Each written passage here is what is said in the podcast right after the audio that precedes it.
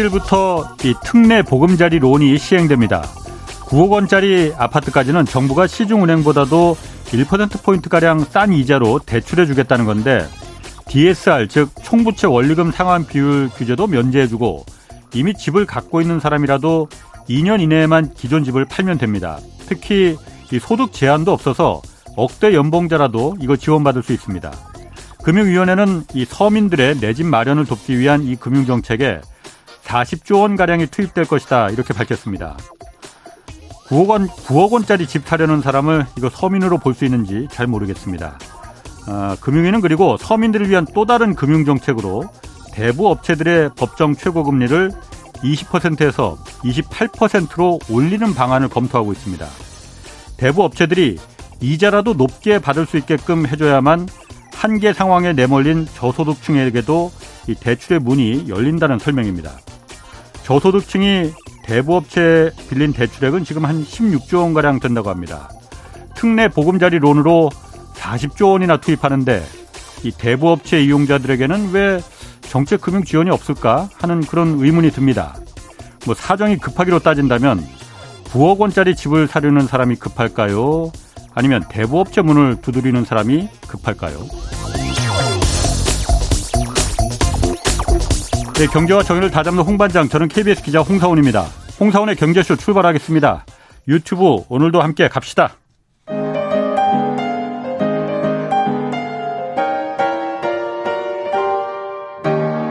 대한민국 최고의 경제 전문가와 함께합니다.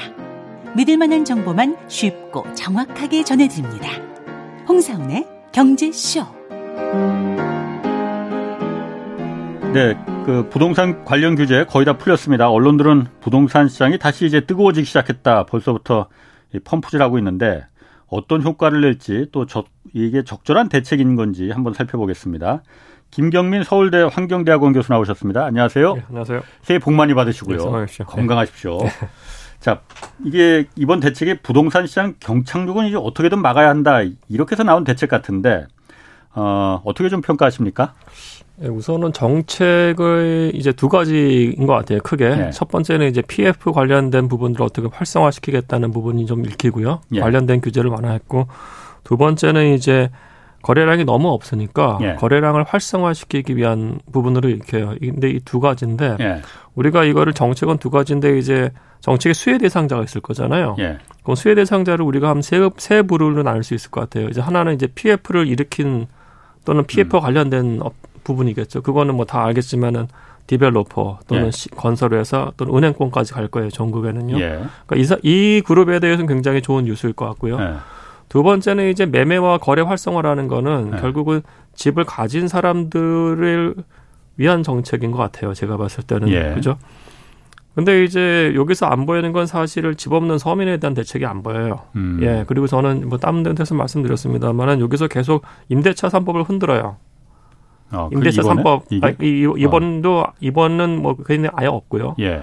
그 전에 봤던 국토부 자료 보면은 마지막에 어떻게 써 있냐면은 예. 임대차 3법과 관련된 연구를 해서 내년에 뭔가를 발표한다는 얘기를 또 했었어요. 예. 어. 이건 그냥 가면 되는 건데 이걸 계속 흔들면서 결국은 상대적 부자들, 상대적으로 자산가들을 위한 정책들이 다 나온 것이지 예. 집 없는 전세나 월세 사는 서민들에 대한 정책은 지금 굉장히 약해요. 예. 따라서 음. 이 부분에 대해서는 우리가 좀 자세히 봐야 될 것 같고요. 예. 두 번째는 이제 정책의 수혜 대상을 봤을 때 이게 굉장히 어, 편중되어 있다는 부분이고 음. 두 번째는 이게 실효성이 있느냐에 대한 부분입니다. 사실은요. 실효성. 예. 네. 그러니까 정책의 규제 완화를 가는 부분에서 일부분은 뭐 충분히 동의할 수 있는 부분이 있는데 예. 이게 실효적이냐에 따라서 우리가 시간을 두고 봐야 될 것 같아요. 아니 실효적이면은 그 발표되고 나서 지금 특히 경제지들이나 이런 데 보면은 뭐 떴다방도 등장한다고 하고 뭐 매물 걷어들인다 하고 뭐 그 상승 아니 하락세 주택 하락세 지금 꺾였다 그런 기사도 계속 나오잖아요. 그 저도 좀 그거 보면서 어 집값 다시 올라가는 건가 이 생각 들던데. 아니요 우선은 저는 그, 그걸 믿으면 안 된다고 보는 사람이기 때문에. 아, 그걸 믿으면 안 돼요? 예, 첫 번째는 아. 이제 우선 경제 뉴스가 지금 한 일주일 지났잖아요. 예. 그러니까 두 가지 뉴스가 동시에 나오는 것 같아요. 예, 예 지금 어, 예, 정책의 효과가 없지 않느냐의 뉴스도 지금 나오고 있고요. 예. 두 번째는 이제 많은 분들이 이제 한국 부동산원에서 아마 주간 동향 조사라든지 아니면 네. 매매 심리 지수를 언급을 하면서 긍정적인 사인을 좀 본 것 같은데 예. 저는 이게 무서운 것이 이거는 물어본 거예요. 그러니까 주택 중개인 업자들한테 대, 충 봤을 때 어느 정도 가격이 된 것 같아 물어본 거예요. 아, 그 심리 지수라는 거? 심리 지수도 사람들한테 물어본 아, 것이고 예. 이 주간 동향 조사라는 것도 실제 가격이 아니고요. 아, 거래된 가격 아니에요? 아니에요. 물어보는 겁니다, 사실은요. 그러니까 과거에 우리가 네. 그 문재인 정권 때 김현미 장관이 항상 현실과 괴리된 얘기를 계속했었잖아요. 예, 예. 그게 주간 동향 조사 갖고 얘기한 거예요, 사실은. 음. 예, 이렇게 많이 올랐는데 쭉 찔끔 오른 거. 예. 지금도 마찬가지입니다. 사실 사람들한테 물어봤을 때는 예.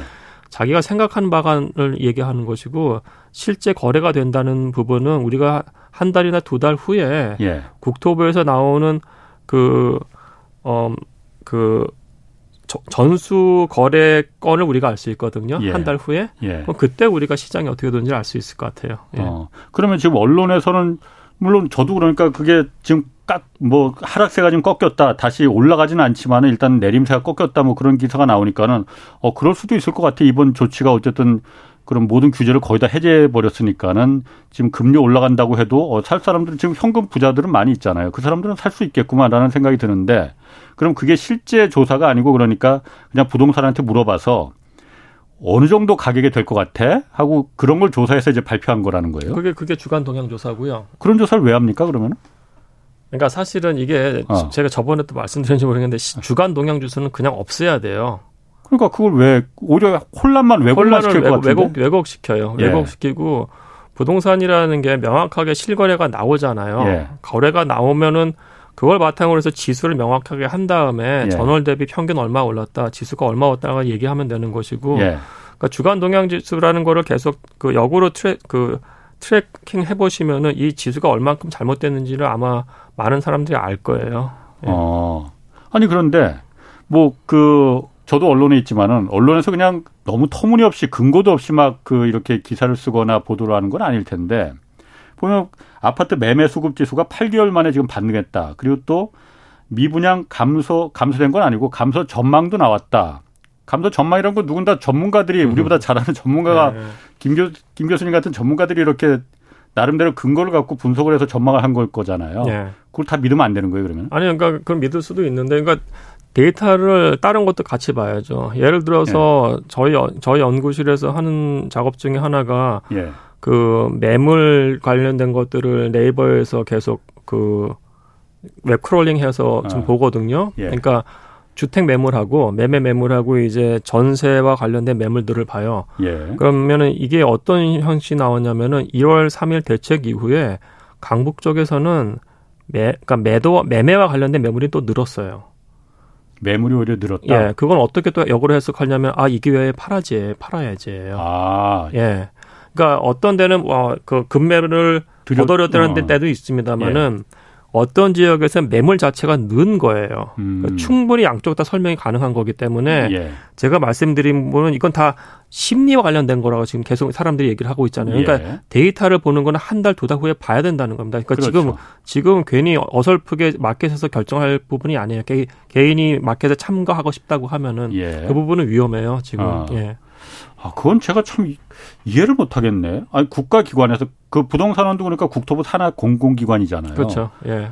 사람들의 심리를 갖다 이걸 갖다 부동산이 또 더군다나 얼마나 사람들의 그 자산에 큰 영향을 주는 건데 이걸 갖다 사람들의 물어보고 얼마 얼마 정도면 살수살 생각이 있어 이렇게 물어보고 이걸 갖다 통계라고 내놓으면 저 같은 사람도 어, 실제 그렇게 거래가 되나 보네 지금. 그러니까 이게 그러니까 저는 이제 두 가지인데요. 그러니까 이런 매매 심리 지수는 발표를 할 수도 음. 있을 것 같아요. 예. 예. 근데 이제 이거를 받아들이는 사람들이 이제 그 심리 지수가 어떻게 계산되는지 모른다고 했을 때는 정보를 왜곡할 수도 있는 것이어서 그러니까. 심리 지수 음. 자체는 잘못된 건 아니지만 이게 그 분석돼서 전달되는 때 약간 왜곡이 발생할 수도 있다는 것이고 그렇군요. 저는 이제 주간 동향 지수라는 거는 이거는 저는 없어야 된다는 생각을 해요 사실은요 음. 예 그거는 본인들이 가격에 대해서 이렇게 됐다고 얘기하는 건데 네. 그게 일주일 안에 그렇게 개발 그 나온다는 게 사실 굉장히 의미가 없는 거기 때문에 그건 좀 폐지했으면 좋겠어요. 예. 아, 뭐 그거 제가 더 좀 궁금한 게 많은데 지금 더 네. 물어봐야 될 게 많아 갖고 그건 참 그건 제가 잘 이해를 못 하겠네. 왜 그런 걸 발표하는지 정부가 오히려 시장의 왜곡과 혼란을 오히려 야기시키는 거 아닌가 생각이 드는데 자, 어쨌든 이번 그 일산 부동산 대책에서 다들 그렇게 얘기합니다. 이게 둔촌 주공구 재건축 여기 살리기로는 뭐 누구는 둔촌 라이언 이병 살리기처럼 둔촌 살리기 뭐 이 얘기도 하던데 실제로 보면은 분양받은 뒤에 이제 실거주 의무도 이제 그 없애줬고 왜냐면 둔촌은 강동지 강동구니까 강동구 해제시켜줬잖아요. 중도금 대출 제한도 이제 없어지고 전매기 제한 기간도 이제 대폭 축소됐고 어 둔촌이 왜냐면 부동 앞으로 이제 그 부동산이 어떻게 될 건지 그 바로미터가 될 것이라는 얘기들이 많잖아요. 예. 어, 둔촌 그러면 이번 대책으로서 혜택을 많이 혜택이라고 표현을 해도 될지 모르겠지만은 많은 어쨌든 그 본 거잖아요. 둔촌 미분양이 뭐 80%가 마지노선이라고 하는데 둔촌은 어떻게 될 것 같습니까? 그러면은 그러니까 변동이 영향이 있을까요 이번 그러니까 대책으로? 이게 이게 좀 그러니까 정부에서도 그러니까 어, 아까 말씀드린 것처럼 일산 대책은 그 PF와 관련돼서는 예. 그러니까 둔촌 주공 맞춤형 뭐 규제 완화가 네. 아니냐 이렇게 말씀드리는데 저도 약간 거, 그런 것 같기도 해요. 제가 봐도 그런 것 같아요. 딱 거기에 맞춰져 있어. 네, 근데 저는 사실은 이 PF와 관련해서 네. 이분들 규제 완화가 어느 정도 되는 건 좀 찬성을 하는 입장인데, 네. 근데 이제 이거를 과연 뭐 지금 해야 되느냐는 질문도 할 수 있을 것 같고요. 음. 다만 이제 우리가 뭐 어떤 걸 봐야 되냐면은 만약에 중, 둔촌 주공이 1월 17일 날 계약률이 정말로 80% 이하가 되는 경우에 예. 그때는 이제 우리나라 전국에 있는 PF 시장에 이제 피바람이 날 겁니다. 그렇죠. 사실은요. 네. 아마 거기에 대한 두려움 때문에 네. 이번 계약률을 높이게 높여 주는 전략을 한것 어. 같아요. 그래서 계약률이 높여야지 계약금 갖고 이제 뭐 시공사한테 줄돈 어. 주는 거잖아요. 그렇죠. 사실은요. 지금 예. 그거를 지금 방지하기 위해서 어. 이렇게 한 것 같은데 1월 17일 날 우선은 상황은 좀 봐야 될 것 같긴 하는데요. 예. 예. 근데 이게 지금 준촌 주공이 살아났다고 해서 예. 그걸로 전반적인 PF 시장이 괜찮을 것인가는 또 전혀 다른 문제입니다. 제가 지금 어. 아는 지인한테 지금 뭐 뉴스가 하나 왔는데 보니까 청담동에 있는 고급 지금 오피스텔 작년에 엄청 비싸게 분양한 거 있거든요. 예. 대주단에서 지금 대출을 거절한 걸로 뉴스가 나왔어요. PF가. 아, 더 이상 안 해주겠다. 예, 예. 1,500원 안 해주겠다. 떼일 것 같으니까. 예. 그러니까 이게 분양도 안 될 것 같고 하니까. 예. 따라서 이, 이 상황이라는 것이 뭐 저는 둔촌 주공은 좀 잘 굴러갔으면 좋겠다는 건 개인적인 생각이에요. 왜냐하면 예. 거기 이, 뭐 가구 단지가 만 2,500세대나 되기 때문에 이게 무너지면 예. 큰일 나는 것이기 때문에 다만 이것과 전혀 별개로 제가 봤을 때 PF와 관련된 그 문제점들은 앞으로 터질 가능성들이 높아요. 그러니까 둔촌이 잘 돼도 제가 봤을 땐 그렇습니다. 둔촌이 아. 잘안 된다고 했으면 안 된다고 하면은 네. PF와 관련된 이제 이자 리스크가 이제 그 어, PF 이자의 그대로 반영이 되겠죠. 예. 지금 12%인데 이게 13, 14%가 될 수도 있으면서 예. 중간에 중도금과 관련된 PF들이 굉장히 많이 망가질 수가 있는 거고요. 예. 그래서 그런 사태가 안 나타났으면 좋겠고요. 다만 그것과 별개로 부동산 PF 시장의 본질적인 문제점 자체가 해소가 안 된 거예요. 사실은. 그러니까 작년에 고가로 분양을 했다라든지 아니면 사업성 자체가 지금의 금융 음. 상황을 봤을 때 사업성이 안 나오는 데는 어쩔 수 없이 터질 가능성이 높습니다. 음, 예. 사업성이 없는데 어쨌든 그 PF로 들어간 돈이 있는 데는 결국은 이제 대, 차원이 안 될 것이다. 그렇죠. 예. 차원이 안 되려면은 어떻게 되는 거예요? 검, 건설사나 조합이 그럼 무너지는 거예요? 공매에 들어가는 거죠. 공매. 예. 아, 그렇게 되면 어쨌든 부실한 사업자가 망하는, 망하게 놔두는 것도 하나의 방법이잖아요. 그러니까 자연스럽게 그런 어떤 구조조정이 되는 것도 그럼 너무 잔인한가? 아니요, 사실은 네. 이게 부동산은 이거는 정말 위험한 비즈니스거든요. 예. 그러니까 엄청나게 돈 벌잖아요. 돈 예. 벌 때. 그러니까 고위험이면 고, 수익이면 고위험 같이 가는 겁니다. 사실은요. 예. 그러니까 이건 네. developer가 네. 위험 부분에 대해서 risk management 안 못한 거기 때문에 음. 저도 비슷한 view입니다. 사실은 이게 망가지는 거에 대해서 지나치게 국가, 국민들 세금으로 거기를 도와주는 거는 좀 저도 좀 반대예요. 다만 이제 그래도 이게 그러니까 적정한 선에서 어느 정도 우리가 이거를 은행권까지 부실이 전가되는 건 좀 막아야 음. 되는 거니까 그 부분에 대해서는 좀 여야가 좀 머리를 맞대고 좀뭐 배드뱅크를 만들던지 좀 음. 뭔가를 좀 했으면 좋겠어요. 예. 그러니까 배드뱅크를 만드는 건 좋은데 지금 정부에서 지금 그 대통령이 이제 지시를 했지 않습니까? 그러니까 미분양 나는 거, 어, 정부가 이제 적극 공공기관이 매입을 해라. LH가 아마 주체가 될 것 같은데 지금. 어, 그래서 공공 임대주택으로 돌리는 거 이참에 뭐 경제쇼에서도 가끔 그 얘기 그 방안이 나오긴 나왔는데 저는 그렇게 생각하거든요. 근데 제가 잘 몰라서 그런지 몰라도 그 분양가에 사주는 건 말도 안 된다. 네. 건설 원가라는 게 있잖아요. 건설 원가가 한, 한60% 정도 된다면은 그 이하로 그야말로 사주는 건 몰라도 분양가 100% 그야말로 그 이익을 다 실현하게끔 그래도 되는 건가? 그다 내가 내는 세금인데 그 맞는 겁니까? 그러니까 이제 이제 공공에서 말씀하신 부분 공공에서 그거를 사주는 과정에서 예. 적정한 가치를 어떻게 평가하느냐의 문제인 거잖아요. 예. 사실은요. 그래서 그 부분은 이제 LH나 이쪽 그 사주는 쪽에서 좀 그 안에서 예. 내부에서 이제 어떤 standard를 명확하게 해야 될 것 같아요. 예. 예. 그리고 저는 약간 좀 이제 그 공공 그러니까 지금 마, 말씀하신 부분이 음. 두 가지 차원에서 일어나는데요. 미분양된 거를 공공 임대로 전환하는 요구가 하나가 있고 예. 두 번째는 이 미분양된 것이 위험하니까 예. HUG한테 음. 지금 당신들이 이거 보증 소재로 갖고 있어요. 아, 주택 분양구 공사한테. 예, 주택금융공사한테 네. 당신들이 미분양 난 걸 보증을 서준다고 하면은 사람들이 들어올 수가 있는 거니까. 근데 그렇게 되는 경우에는 나중에 허그가 터져버릴 수 있는 그렇지. 겁니다, 사실은요. 예. 네. 그리고 여기서도 안에서도 얘기 들어보면은 이걸 굉장히 불편해해요.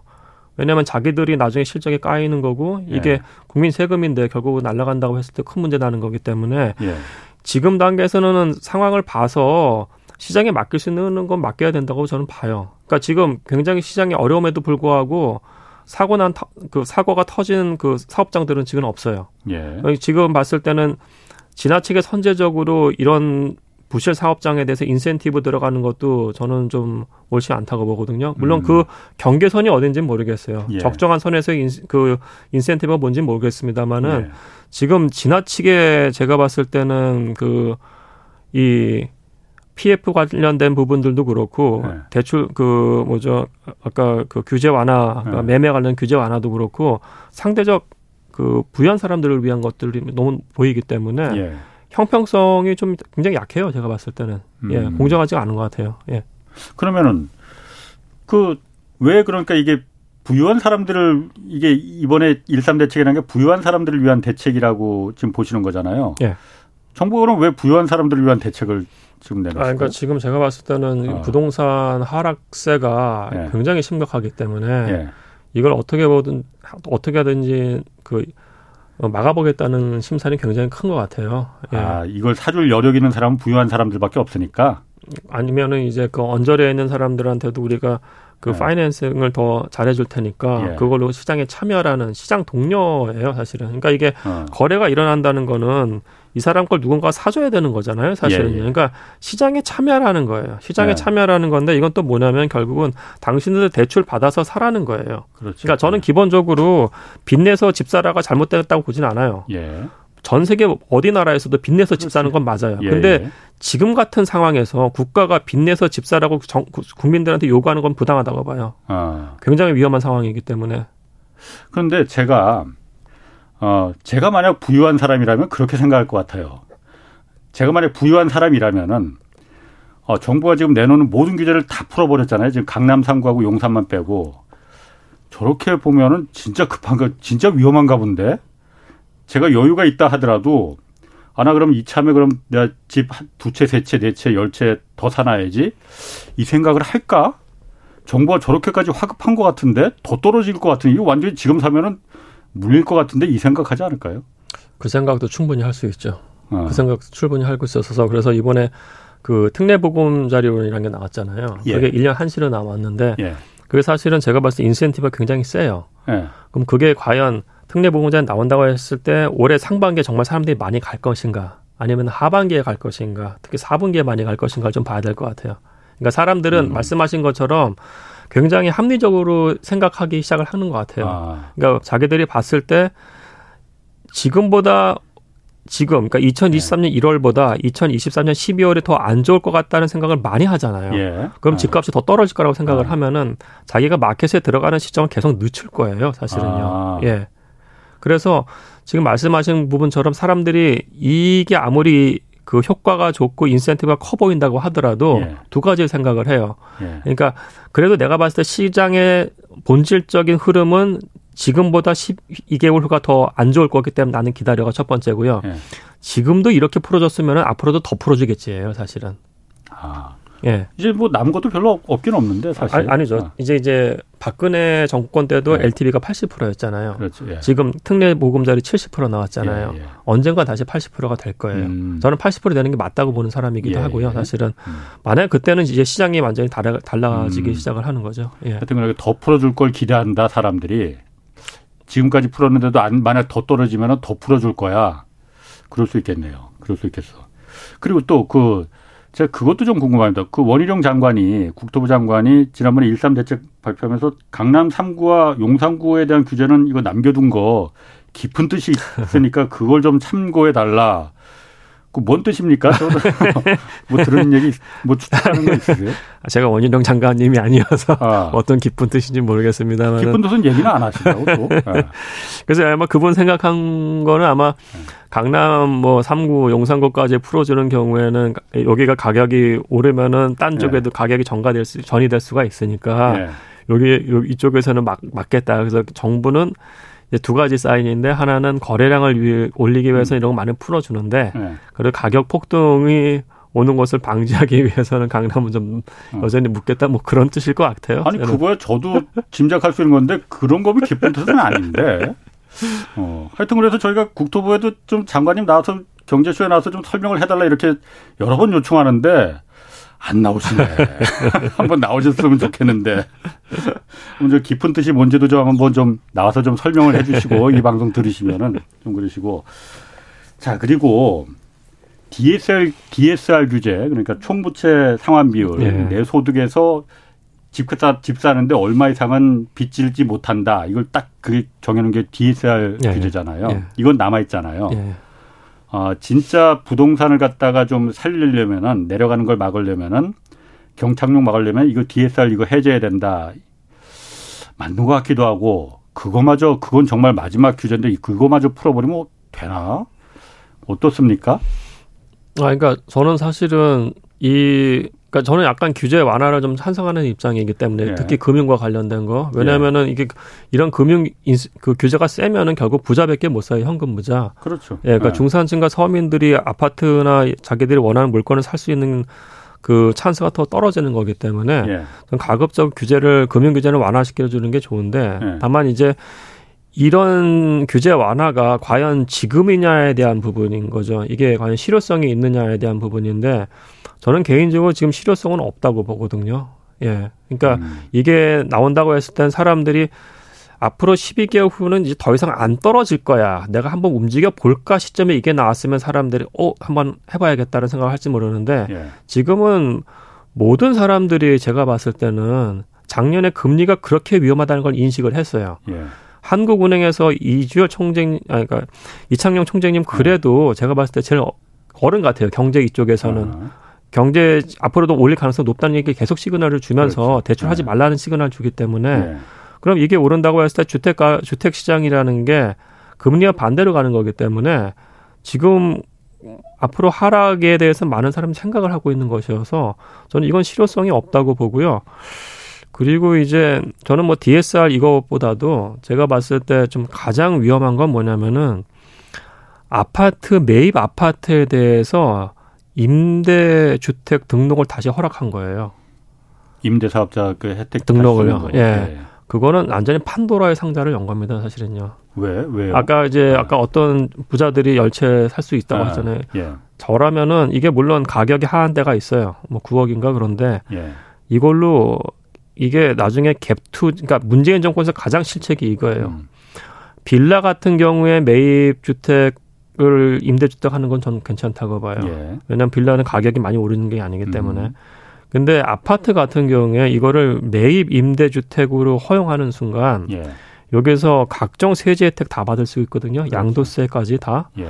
그럼 이게 시기를 타는 시점에 전세 끼고 갭 투자한 다음에 매입인대 받고 음. 또 전세 가격 올랐으면 거기서 또 매입인대 했을 때 엄청나게 이걸로 정말로 자산을 축정한 사람들 제가 주변에서 봤어요. 예. 예. 그러니까 이게 부동산을 아는 사람들한테는 정말 최고의 부동산 투기로 인한 자본 축적의 기회예요. 이걸 다시 음. 열었어요. 예. 이건 나중에 그러니까 지금 거의 다 열어주고 있거든요. 예. 마켓이 한번 돌변할 때 그때는 못 잡을 겁니다. 예, 음. 모든 걸 다 열어놨기 때문에 특히 아파트에 대해서 매입 임대 매입 아 그러니까 신규 건설 아파트는 임대주택 당연히 할 수 있어야죠. 예. 근데 기존에 있는 아파트에 대해서 매입을 시켜가서 이걸 임대주택 등록시킨다. 특히 음. 개인이 그때는 이제 이거는 나중에 이 상황이 음. 도, 돌변했을 때 예. 이걸로 계속 살 수가 있어요. 그때는 예. 큰일 날 겁니다. 예. 그러면은 그 방안에 대해서도 사실 임대주택을 그렇게 계속 몇 채, 열 채, 스무 채 살 수 있었던 이유 중에 하나가 아, 우리가 사실 여러 지난 정부에서도 여러 가지 부동산에 대한 규제가 있었지만은 전세 대출에 대해서는 규제를 전혀 안 했잖아요. 예. 그렇기 때문에 갭 투자가 가능한 거였잖아요. 그렇죠. 예. 전세 대출만 지금 그러면은 그 그 좀 통제를 하면은 어쨌든 임대주택은 필요하고 민간이 우리 우리나라가 워낙 공공임대를 예. 거의 뭐 안 하다시피 하는 거 그냥 방치하다시피 하는 거니까 민간의 임대 시장을 맡길 수밖에 없는데 그런 전세 대출만 좀 규제를 하고 그러면은 정상적인 합리적인 임대 방식이 좀 나올 수도 있지 않을까요? 아, 그러니까 이제 사실은 민간에서 예. 그 임대주택을 활성화시키는 거는요. 예. 건설 임대를 통해서 신규로 들어와서 활성화를 시켜야 되는 아, 거죠. 아, 신규로. 예. 근데 이제 어. 기존에 있는 아파트 물량이라는 게 고정돼 있는 상태에서 예. 음. 어차피 일부는 자가를 사고 일부는 이제 전세를 하던 임대 임대를 놔요. 예. 거기서 또 이거를 임대 주택으로 등록시켰다는 게 예. 총량 차원에서 뭐 대단하게 변화가 있는 게 아니거든요. 그렇죠. 예. 그러니까 건설 임대를 활성화시키는 부분에 음. 대해서는 음. 우리가 계속 논의를 하되 음. 매입 임대의 경우에는 이건 얘기가 완전 다른 거기 때문에 이건 예. 그냥 투자 수, 투기 수단으로 돌변해 버릴 수가 있어요. 그럼 예. 집값이 바닥을 치고 다시 올라갈 기미가 보이면은 그 임대 사업자 제도도 다시 어 없애면 되는 거 아니에요? 그렇게 막 호떡 뒤집듯이 뒤집어 아, 안, 안 되는 거예요. 아, 근데 그게 이제 사실은 법이 소급 적용은 안 될 거잖아요. 그, 이미 아, 그, 때 이제 됐던 사람들은 아, 예, 예. 그렇고 이게 사실은 우리가 임대 사업자도 2년 동안 5% 이내에서 올릴 수가 있어요. 예. 그러니까 우리가 근데 지금이야 인플레이션이 세지 2010년대 보면 그때 인플레이션이 1% 또는 2%였어요. 예. 그러니까 충분히 굉장히 높은 수준의 임대료 상승까지 개런티를 한 거기 때문에 예. 이 부분이 들어왔다는 게 제가 봤을 때는 나중에 판도라의 상자를 열었다고 봐요. 예. 아, 그게 지금 그러니까 판도라의 상자를 열었, 열은 거다.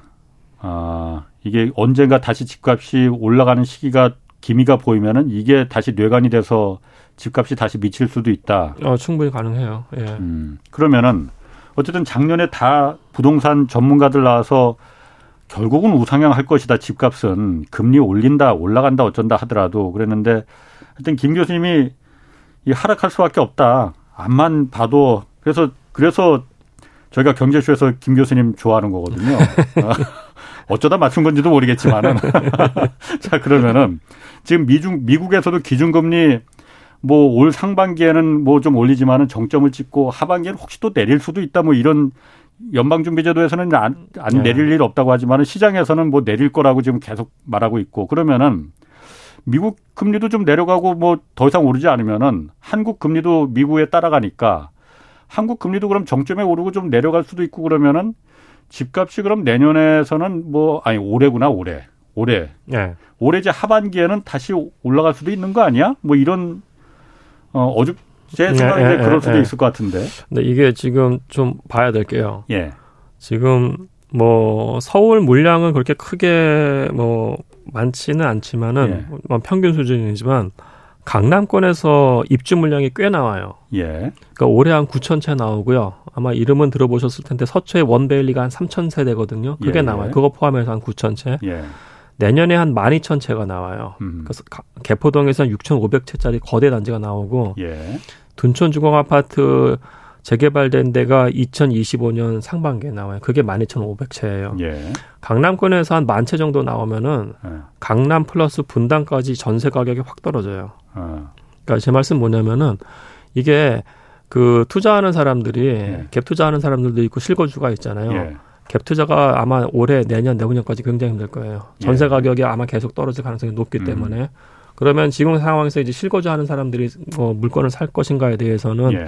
이제 그 주담대 신규 이자가 어떻게 되느냐가 좀 중요할 것 같고요. 음. 왜냐하면 6억 이하에 대해서 보금자리론 충분히 괜찮고 예. 예 특례 보금자리론도 괜찮은데 이제 그 이상의 물건에 대해서는 음. 여전히 지금 신규 어, 주담대가 이자가 높기 때문에 예, 9억 이상 예, 9억 이상에 대해서는 예. 이, 이 상황이 어떻게 좀 떨어지느냐를 좀 봐야 될 것 같아요. 예. 그래도 제가 봤을 때는 시장 상황이 어, 올해하고 내년에 이렇게 입주 물량이 많은데 내후년 예. 초반까지 과연 사람들이 움직일까 하는 약간 음. 좀 저는 회의적이에요. 예. 아, 그러니까 그러니까 이게 금리도 중요하지만은 네. 입주 물량 두 가지를 반다고 예, 했을 예, 때 예. 입주 물량 사인이 좀좀 좀 음. 부정적이고 음. 이제 금리는 뭐 올해는 굉장히 고금리인데 이제 그 다음에 부분은 이제 언제쯤부터 금리를 인하할 것이며 아. 인하의 폭이 얼마나 인 거잖아요, 그렇죠. 사실은. 예. 그거는 사실 지금 누구도 예측을 못 하는 거기 때문에. 그리고 저는 이제 미국이 지금 인플레이션이 지금 작년 고점이 9에서 지금 한 7까지 예상을 음. 하는 것 같아요. 그러니까 지금 확실히 꺾인 건 맞으나 연준은 타겟 인플레이션 이자가 2%잖아요. 여기서 2%까지 내려갈까 빠르게? 네, 굉장히 고통스럽게 내려가겠죠. 한참을. 그러니까요. 그러니까 그리고 지금 미국이 다른 부분에서는 그 사람들의 소득이 괜찮기 때문에 네. 이게 소득이 음. 괜찮으면 쓰잖아요. 예. 그럼 인플레이션이 정말로 2%까지 내려올까가 음. 음. 좀 시간을 봐야 될 것 같아요. 예. 그럼 집값이 바닥을 알려주는 신호 같은 게 뭐라고 보십니까 그러면은? 아 저요. 저는 그 우선은 거래량. 거래량. 예, 예. 거래량이 터지는 시점인데 예. 거래량이 지금 지나치게 낮기 때문에 예. 이거가 뭐 어, 올해 내년은 굉장히 힘들 겁니다. 예. 음. 내년까지도 제가 봤을 때는. 아. 예. 그러면은 이게 사실 부동산 가격이 내려가는 게 아, 우리나라가 사실 뭐 워낙 여기 주택담보의 대출이 워낙 많은 그 물려 있으니까는 이게 뇌관이라고 심각하긴 하지만은 다른 나라도 주택 가격이 지금 다 네. 떨어지고 있잖아요. 특히 뭐 요즘 보면은 미국이 네. 우리보다 훨씬 더 떨어지고 있다고 그러는데 어떻습니까? 그 다른 나라도 그러면 주택 가격이 이렇게 경착륙하면은 어, 우리나라처럼 피, 우리나라는 지금 아까 말씀하신 대로 PF에 물려 있는 게 있고 그럼 건설사만 문제가 되는 게 아니고 증권사, 보험사, 네. 캐피탈 이런 데도 다 무너진다. 그래서 지금 이거 살리려고 하는 거잖아요. 다른 나라도 그렇게 다 문제가 됩니까? 아, 그러니까 우선은 미국 같은 경우에 네. 2008년 때 그들 호되게 당했잖아요. 예. 그 다음에 나름 이 모럴 해절들을 그 막을 수 있는 방안들 그리고 리스크를 측정하는 부분에 대해서 굉장히 강화를 했어요. 예. 그래서 과거와 같이 이게 뭐 그 주택 파산이 일어난 건가에 대해서는 좀 회의적이고요. 예. 일부는 수 있겠습니다만은 굉장히 회의적이고 두 번째는 이제 말씀하신 부분이 이제 주택 가격이 얼만큼 떨어지느냐인데 예.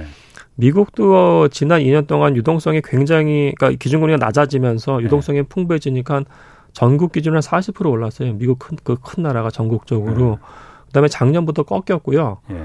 그리고 이제 뭐 이거는 다 예측하는 기간마다 좀 다르긴 합니다만은 작년에 포브스에서 얘기했던 거는 올해 한 5% 떨어진다고 했는데 예. 올 초에 뉴스 나온 건 보면은 이제 기간마다 다르지만 한 15에서 30%까지 얘기하는 데가 있어요. 음. 그래서 지금 부동산이 미국도 확실히 꺾인 거는 맞다는 거고 예. 다만 이게 이 파산이 일어나서 금융권까지 갈 것인가에 대해서는 좀 회의적인 것 같아요. 음. 사람들은. 예. 그럼 그 부동산이 바닥을 찍었다는 그 지표 중에 하나로 미국 부동산이 다시 올라가느냐 안 올라가느냐 이것도 고려 대상이 됩니까 우리나라? 아 근데 부동산에? 사실은 미국하고 우리나라는 전혀 별개의 부동산 시장이기 때문에 음. 전혀 다른 상황입니다. 아, 예. 그럼 지금 어 지난번에 박종훈 그 KBS 기자 그 친구가 저 경제학 박사잖아요. 예, 예. 뭐 그 친구가 그런 얘기도 하더라고요. 그러니까 부동산이라는 건 후행 지표라서 금리가 딱 정점을 찍었다 그러면은 그때부터 본격적으로 하락이 시작하는 거다. 그런데 우리는 지금 금리가 정점을 찍은 게 아니잖아요. 그 말 맞습니까? 그래서 한 그 뒤에 1년까지가 정말 집값 하락의 본격적인 하락 시기다. 이렇게 얘기하거든요. 음. 그러면 아직 지금 지금도 많이 내려갔다고 하는데 이건 내려간 것도 아니라는 거 아니에요? 어 아닌가? 아, 그 근데 이제 불러야 되네. 그 이제 금 그러니까 어, 부동산에서 예. 그 월세하고 이제 인플레이션의 선후행 관계에 대해서 얘기하는 분들은 있어요. 예. 예 있고 아. 다만 이제 금리하고 이제 부동산 가격은 그게 이제 선후행당에서도 아마 충분히 가능한데 예. 제가 봤을 때는 그 금리가 그러니까 전분기 대비 이번 분기 얼만큼 오르느냐가 음. 부동산 가격에 더 영향을 미치는 것 같아요. 예. 예. 그래서 지금은 상당히 많이 오르 올랐고 음. 또 이제 앞으로도 오를 거기 때문에 상당히는 아니죠. 좀 더 오를 거기 때문에 예. 가격은 이제 더 하락할 가능성은 높습니다. 예. 그다음에 이제 음. 그다음 부분은 이제 사람들이 이제 제가 봤을 때는 아마 한은에서 4%까지는 안, 안, 안올 것 같아요. 기준금리를. 예, 예. 근데 예. 만약에 뭐 3.75라고 하면은 예.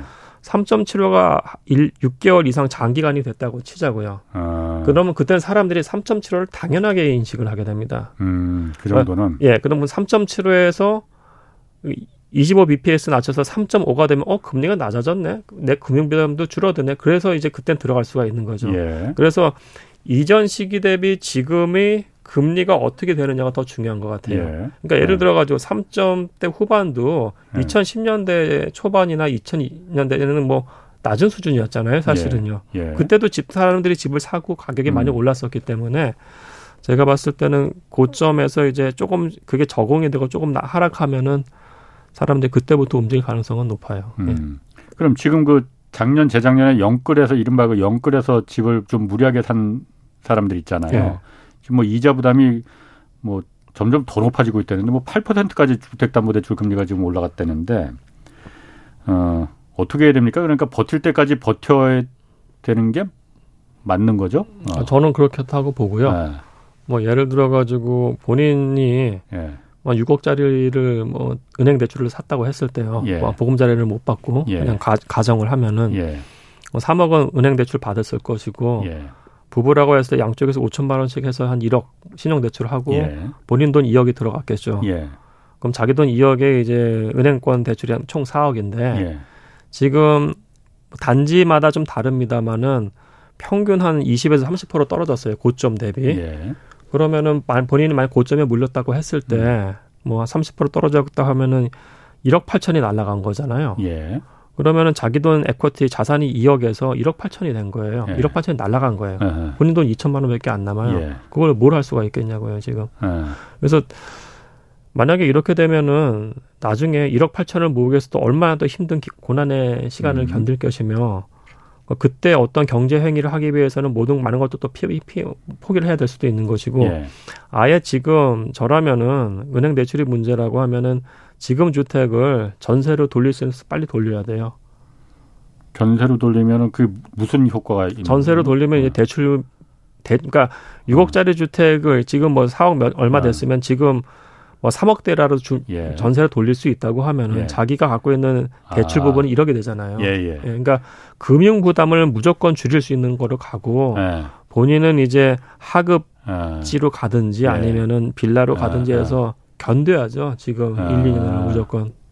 그런 그러면은 예를 들어서 지금은 어쨌든 어, 무리해서 대출을 받아서 산 사람들이라도 이걸 갖다 포기하지는 않고 어떻게든 버티려고 할 겁니다. 그러니까 그게 한 달, 두 달, 몇 네. 달이 버틸지 모르겠지만은 결국 못 버티는 기간이 언젠간 나올 거잖아요. 네. 금리가 금방 그렇게 내려가지는 않을 테니까. 그렇죠. 네. 그럼 못 버티는 기간이 나오면은 그때 많은 그야말로 정말 던지는 경매도 많이 나올 거고 뭐 이런 물건들이 정말 그 주택이 많이 나오면은 그때는 주택 가격이 더 하락하겠네요. 그럼 그때는 막 수직으로 내려가는 거 아니에요? 많이 하락하죠. 예. 그거 어. 사실 우리가 IMF 때 봤잖아요. 예. 그렇죠. 예. 예. 그래서 근데 아, 그러니까 사실 영끌한 분들에 대해서는 제가 뭐 제 책에서도 좀 잠깐 설명을 했습니다마는 지분 공유자 같은 방법으로 예. 정부가 약간의 도움을 주, 인센티브를 주되 본인들의 지분을 정부한테 넘긴 다음에 음.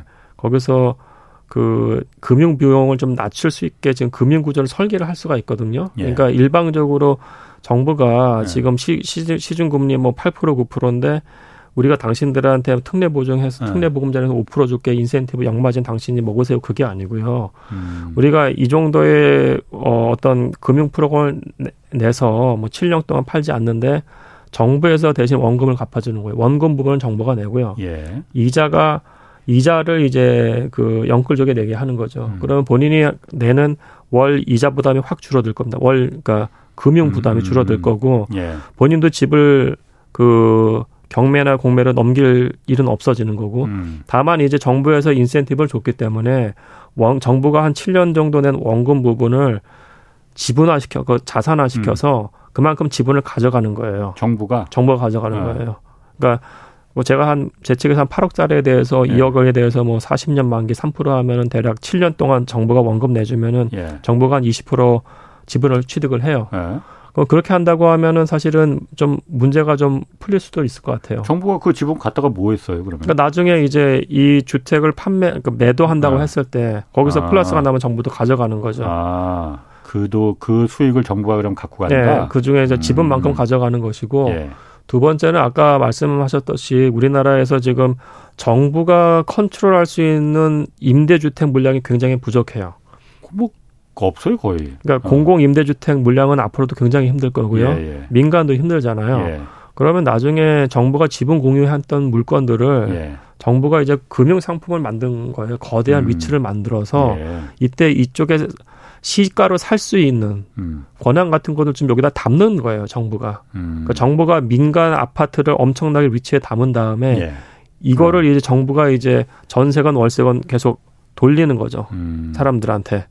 그렇게 된다고 하면은 지금 단계에서 주택에 파산할 수 있는 위험도 줄이고요. 음. 이거를 나중에 거대한 위치에 담는다고 하면은 예. 주택이 폭등하거나 폭락한다고 했을 때 이 거대한 위치가 버퍼가 될 거예요. 예. 예. 아. 그러니까 지금은 상황이 정부가 일방적으로 인센티브 줘가지고 금융권 미분양 우리가 사줄게 또는 영끌족한테 우리가 약간 좀 역마진 나는 음. 그, 어, 금융 상품 줘서 너희들한테 인센티브를 줄 게가 아니에요. 그렇게 된다면은 집, 집 안 산 사람들, 예. 세입자들은 사실은 그 사람들은 대책도 없는 그렇죠. 상태고 예. 이 사람들의 세금으로 이들을 도와주는 게 돼버리는 거예요. 예. 굉장히 예. 불공정한 거기 때문에 정부가 지금 정말 공정과 상식이 이 정권의 모토라고 하면은 거기에 예. 맞는 금융 상품 설계를 해가지고 예.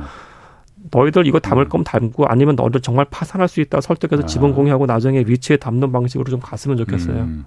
아까 우리 처음에 어, 전세 관련해서 지금 임대차 삼법 이거 손본다는 뭐 아직 손 본다고 그 정부가 발표한 건 아니고 아니에요. 예. 그 뉘앙스는 계속 나오긴 나왔어요. 예. 그러니까 이것 때문에 지금 그 임대 시장이 매우 혼, 그 비정상적으로 올랐다. 그거는 지금 전세 시장은 뭐 지금 전세 가격도 계속 떨어지고 있잖아요. 그런데. 아, 그러니까요. 비정상적으로 어. 오른 건 맞아요. 어. 그러니까, 그러니까, 우리가 임대차 3법으로 인해 사회적 비용을 다 지불을 했어요. 예. 이중 가격이 있었고 어허. 신규에 대해서 엄청나게 가격 전세 가격이 폭등했고 예. 전세가 전세를 그래서 전세 가격 비싸지니까 매매 시장으로 갔고요. 예. 근데 이게 지금 다 풀렸어요. 음. 그러니까 사회적 비용으로 2년 동안 다 했고 아. 정책의 취지가 좋잖아요. 예. 세입자들이 원하는 거는 내가 오랜 기간 동안 적정한 비용을 살 수 있으면 좋겠어요. 그게 임대차 3법이에요. 그러니까 예, 그게 예. 세입자들 위한 정책인데 이걸 왜 자꾸 흔드냐고요. 음. 이미 정책의 부작용은 다 끝난 일인데 예. 왜 그 얘기를 지금 하냐고요. 만약에 예. 그렇다고 하면은 노태우 정권도 보수 정권이었는데 예. 그때 전세 기간이 1년이었는데 그때 2년으로 올렸거든요. 밀렸거든요. 그때, 예. 그때, 전세 가격 폭등했었어요. 예. 그다음에 2년 뒤에 다시 원상 회복됐습니다. 예. 그럼 다시 그럼 1년으로 할 거냐고요, 지금. 아. 아니잖아요, 사실은. 예. 그러니까 이게 지금 계속 이런 시도가 예. 존재를 하기 때문에 그러니까 이거는 변경과 폐지는 하여튼 본인들이 선언을 하든지 더 이상 안 바꾸겠다고 아. 이것도 제가 봤을 때 언젠가 무너뜨릴 가능성이 있어 보여요. 지금 정권에서는. 예. 왜, 왜 무너뜨리면, 언, 뭐 때문에 무슨 득이 있길래? 아, 그 아마 뭐, 뭐, 그 논리는 똑같겠죠. 뭐, 뭐 매매 시장 활성화나 뭐 이런 논리겠죠, 사실은. 예. 임대차 3법이 없으면 매매 시장이 활성화가 되나요? 아니 근데 지금 있나? 지금은 네. 그 제가 생각하는 로직으로 안 생각하고 있기 때문에 물론 제가 아, 틀릴 수도 있습니다만은 예, 예, 예. 왜냐면은 그 사실 제가 작년에 정부에서 하는 회의 거의 다 갔어요. 예. 다 가서 임대차 3법 변경 폐지하지 말라는 걸 때문에 다 갔었거든요. 예. 근데 거기서도 나오는 사람들 얘기를 일부를 보면은 예. 어, 뭐 어떤 논거가 없이 폐지를 주장한 사람들도 꽤 있어요. 만약에 네. 그런 사람들의 목소리가 전, 임 정부의 정책이니까 그런가? 아, 그건 잘 모르겠어요. 아, 예. 예. 근데 사실은 전임 정부의 정책이어도 사회적 비용을 부담을 했고 예. 지금 문제가 없고 취재가 좋다면 가야죠. 예. 예. 근데 음. 왜 그런지는 모르겠어요. 예. 그러면 전세가가 지금 떨어지고 있잖아요. 예. 어쨌든 전세가가 떨어지면 월세 월세도 또 같이 떨어지는 겁니까? 아니요, 아니요, 아니요. 어. 이게 이게 이게 지금 예. 전 세계적으로 나타나는 현상이 예. 인플레이션이잖아요. 예. 인플레이션이 딱 오면은 무조건 월세는 다 폭등해요. 어. 전 세계에 있는 글로벌 도시의 월세는 다 올랐어요. 3, 40%씩. 그래서 월세는 이건 인플레이션 효과고요. 어. 그러니까 인플레이션이 꺾이면서 그러니까 월세가 그때 자기가 사, 살수 있는 부담 대비 월세가 지나치게 높아지진 않잖아요. 예, 예. 그래서 월세가 지금 일본은 꺾이는 추세예요. 예. 이거는 전세와 다른 다른 거고요. 예. 소득 대비 이제 부담 가능한 수준을 넘기 때문에 떨어지는 것이고 예. 전세의 경우는 이거는 사실 이거는 파이낸스기 때문에 예. 이거는 그냥 이자율하고 연동이 되는 것 같아요. 예. 그래서 음. 이 전세가 그 꺾이는 부분은 저는 이제 전세가 자기 돈으로 하는 게 아니고요. 음. 이게 결국 대출과 관련된 상품화되어 있기 때문에 예. 금리가 올라가면서 전세 가격이 꺾이는 걸로 저는 읽혀져요. 예. 아, 금리가 올라갔기 때문에 전세 가격이 예. 꺾여졌다. 예. 그러면 다시 그 집값이 오르고 이런 그 시점을 이제 판단할 때 집값이 다시 오를 때 전세가 가격이 먼저 오릅니까? 집값이 먼저 오릅니까? 어, 사실은 2010년대의 경험을 보면 전세 가격이 먼저 올랐죠. 전세가 먼저 오르 전세가 먼저 오르고 아. 한 1, 2년의 시차를 두고서 이제 매매 가격이 올라간 거죠. 아. 예. 사실 전세하고 매매 가격은 사실 약간 좀 같이 가진 않아요. 예. 왜냐하면 사람들이 시장 참여자들 내가 주택을 살까 아니면 임차를 할까 둘 중에 아. 하나를 고르는 거기 때문에 네.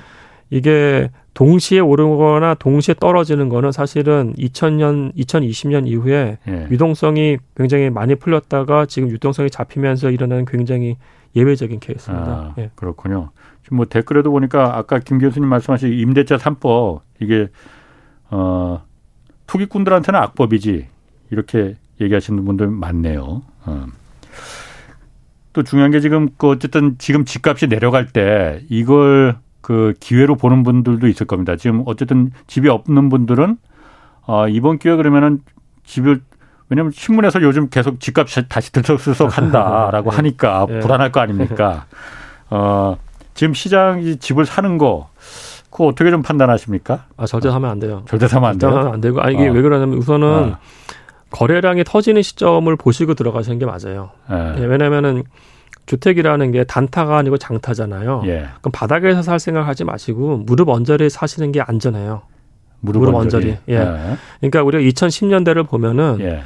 가격의 최저점은 2013년 1월이었어요. 음. 근데 우리가 폭등을 느꼈던 건 2016년 이후고요. 예. 그때 2015년과 2016년에 예. 이전 대비 거래량이 폭발했어요. 예. 엄청나게. 그래서 월별로도 보지 마시고 반기 또는 연도별로 봤을 때 전년 대비 또는 전전년 대비 엄청나게 거래량이 늘었다. 그때 들어가셔도 충분히 안전해요. 어? 다시 한번 제가 잘못 아, 예. 봤어. 예. 그러니까 반기 또는 연도별로 어. 예. 거래량을 한번 보시고요. 아. 그게 전년 대비 또는 전전년 대비 월등히 많다. 아. 그때 들어가셔도 충분히 안전하고 아. 그럼 지금의 거래량은 어느 정도 수준이냐면요.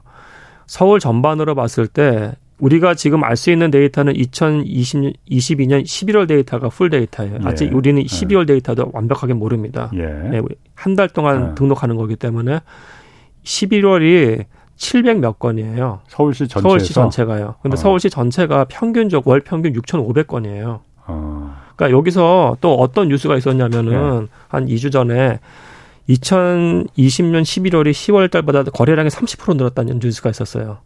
어. 근데 10월 달에 아파트 거래량이 제 네. 기억에 550건이었는데 아. 11월 달에 700건이 된 거야. 아. 통계적으로 30% 늘었죠. 네. 그러니까 지금도 그런 거예요. 심리 지수 믿지 말라는 게 아. 700건 아마 8월 달 더 낮았을 거고요. 예. 지금 갑자기 2,000건, 3,000건 됐냐? 예. 전월 대비 갑자기 다섯 배 음. 오르고 열 배 오르냐? 예. 그거 아니에요. 그래서 아. 평균 정도 되거나 평균 이상으로 거래량이 나타나는 거 확인하시고 들어가도 충분히 안전해요. 음.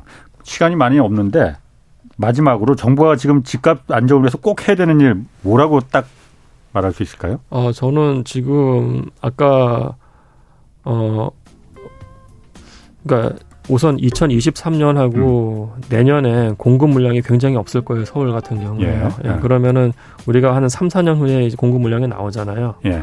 그러면 이게 2026년에 2027년에 나와야 될 텐데 그때 공급이 굉장히 없을 겁니다. 아, 거기까지 하셔야겠네. 김경민 서울대 교수였습니다. 고맙습니다. 네, 감사합니다. 예. 자, 홍사원의 경제쇼였습니다.